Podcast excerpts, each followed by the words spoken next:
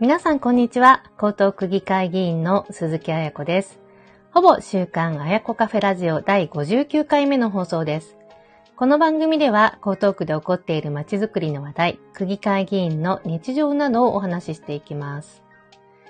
6月になりました。まあ、ライブ配信をしております。あの本日6月3日の土曜日現在、台風2号が猛威を振るっておりまして、まあ、全国的にも大荒れの天気になっております。で、交通への影響は、まあ、昨日から全国各地で、そして、あの、台風の発生で、あの、線状降水帯による土砂災害ですとか、まあ、洪水などの発生の危険があるため、まあ、避難指示が出されていた自治体というのも、まあ、江東区以外ですけれども、まあ、いくつかありました。で、身の安全を守る行動を心がけていただくとともにですね、日頃の備えをしっかりしていただくことが必要であるというふうに考えております。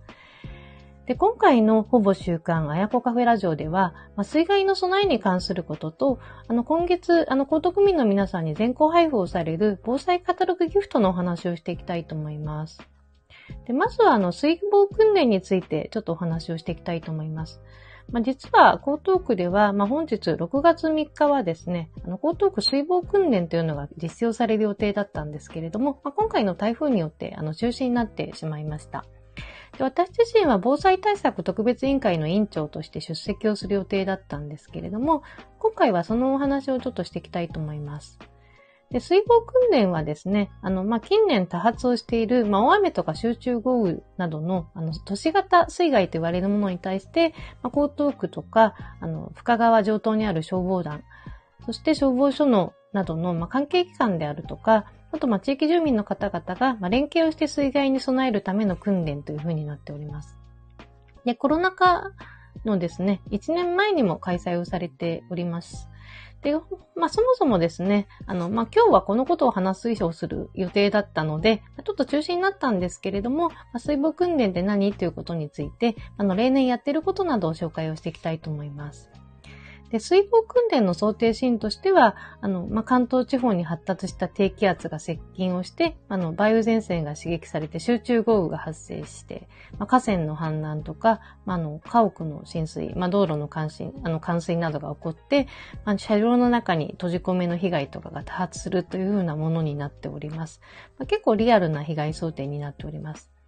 様々な種類の土のを使って、その大雨とか河川の増水による、まあ、浸水を防ぐ、まあ、訓練であったりとか、その、はしご車を使った、まあ、救助訓練。で、排水ポンプを使って、あの、浸水した建物から、まあ、排水を行うというふうな訓練を披露するというふうな内容でした。で、今回もね、こういったものが行われる予定になりま、なってました。で、まあ、広報コーナーとか体験コーナーとかが、あの、いろいろありまして、まあ、テントが張られていて、まあ、水害ハザードマップの展示とか、まあ、配布なんかもあったんですけれども、まあ、そこにはですね、あの、地域の方とか、まあ、災害協力隊の、まあ、自主防災組織の方なんかも、まあ、年々参加をされていらっしゃいました。で、まあ、今回はね、残念ながら訓練の日に台風が直撃したということで、あの、関係機関の皆さんは、あの、まあ、本番ということで、現場での、あの、対策に本当にご尽力をされていらっしゃるところです。本当にありがとうございます。で、これからの、その、まあ、梅雨時まあ、台風とか、まあ、集中豪雨増えてきますので、あの、災害の発生についてはですね、まあ、行政などの関係機関が、まあ、控除ということで、あの、いろいろと対応するんですけれども、まあ、事前にですね、あの、事情として備えていくとか、まあ、共助などで何かがあった時には、あの、地域として動いていくというふうなことで、まあ、日頃の備えを強めていくことが大事だというふうに思っております。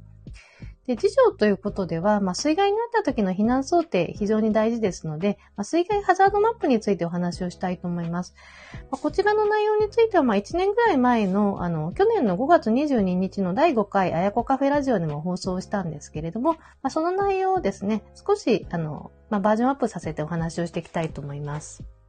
で、江東区では、あの、まあ、去年の5月から6月にかけて、区民の皆さんに大雨浸水ハザードマップというのを、まあ、全校配布をしております。で、こちらは、ま、紙のハザードマップになるんですけれども、まあ、江東区のホームページに PDF 版があったりとか、あの、防災アプリからも確認ができます。で、紙が欲しい方は、まあ、区役所とか区の出張所、文化センターとか、まあ、図書館などでお配りをしておりますので、あの、ぜひ、まあ、このような施設に行った時に、あの、必要な方は取っていただければなと思います。で、ハザードマップにはね、3種類あります。まあ、洪水ハザードマップと高潮ハザードマップと大雨浸水ハザードマップというものになるんですけれども、まあ、それぞれシチュエーションが違っておりまして、あの、まあ、大雨浸水ハザードマップというのは、まあ、短時間に大雨が降って、まあ、下水道で対応しきれずに浸水した時の、まあ、浸水の深さですとか、まあ、避難に関する情報が、あの、掲載されている災害の避難地図になります。で、洪水のハザードマップというのは、荒川の堤防が決壊した時の避難地図。そして高潮ハザードマップというのは、東京湾で高潮が発生した時の災害避難地図になっております。で、ハザードマップを確認をするポイントとしてはですね、一番大事なのはご自身のご自宅がハザードマップのどこにあるかということをまず見ていただく必要があります。で、水害が起きた時の避難行動計画、マイタイムラインと言われるものをですね、あの、ごじ、あの、ご家族で考えたりとか、まあ、地域の町会自治会とか、まあ、災害協力隊などのあの方々と一緒にみんなで考えていただくということが大事だというふうに思っています。で私が住んでいる豊洲地区の自治会では、あの、防災訓練の時に、その災害発生時のタイムラインを考えるという訓練をしたことがあるんですけれども、まあ、このようなものをですね、まあ、地震の時と同じように、まあ、水害に対しても、まあ、被害想定とか、避難行動計画、いろいろシチュエーションがありますので、まあ、そのシチュエーションを想定して考えていただくということが大事だなというふうに考えております。で、実際に大雨があった時の避難方法なんですけれども、あの、浸水区域外内なのか、まあ、区域外なのかということによって、まあ、避難の方法が異なっていきます。で、浸水区域内の場合は、あの、備蓄があって、まあ、浸水時間内に安全にご自宅に留まれるようであれば、まあ、在宅の避難。で、浸水区域内で、あの、まあ、浸水時間内に、あの、安全に自宅に留まれないという場合にはですね、浸水区域外のあのご親戚とか、まあ、ご友人、ホテルなどの避難先が確保できる場合には、そういったホテルなどに避難をするということ。そしてそういったものが難しい場合には、まあ、垂直避難といって建物の上の階とか避難所に避難をするということがあの推奨されております。そして、あの、避難、浸水区域外、外の方はですね、あの、水害発生時には在宅避難、ご自宅に留まっていただくという形になります。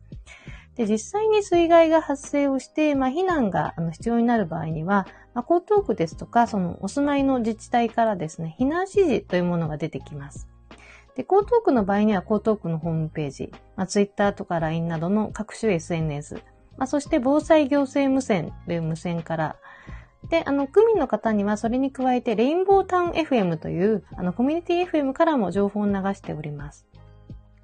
で、ラジオに関しては3年前に、あの、防災ラジオを全校配布をしておりますので、あの、ぜひ、あの、テレビとかインターネットの情報の他に、ラジオの活用についてもね、あの、選択肢に入れていただければと思います。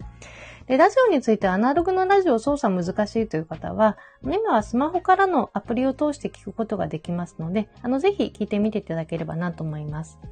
で、災害が発生した時には、その正しい情報を、まあ、いかにタイムリーに得ることができるのかというところと、あの、デマに惑わされないで的確な行動をしていくということがね、とても大事になっております。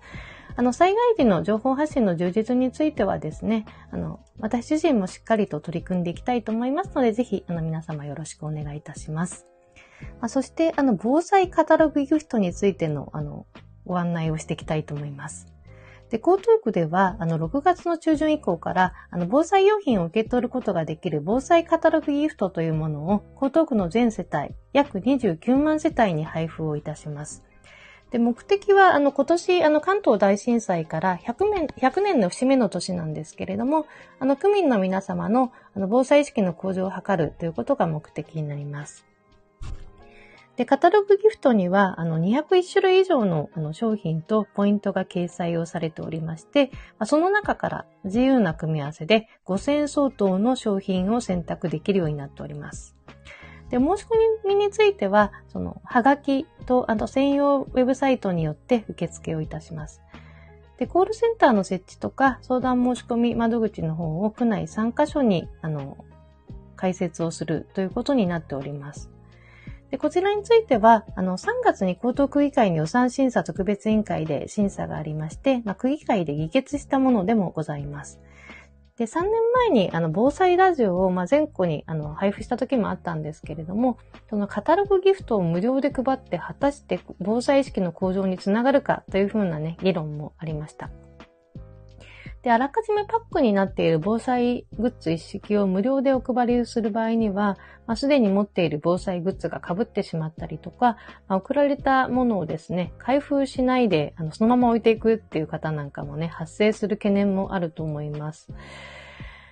で、今回は、そのカタログギフトから選べるようになってますので、まあ、それぞれのご家庭で、まあ、本当にその災害対策に必要で使えるものを選んでいただいて、あの、注文していただきたいなというふうに思っています。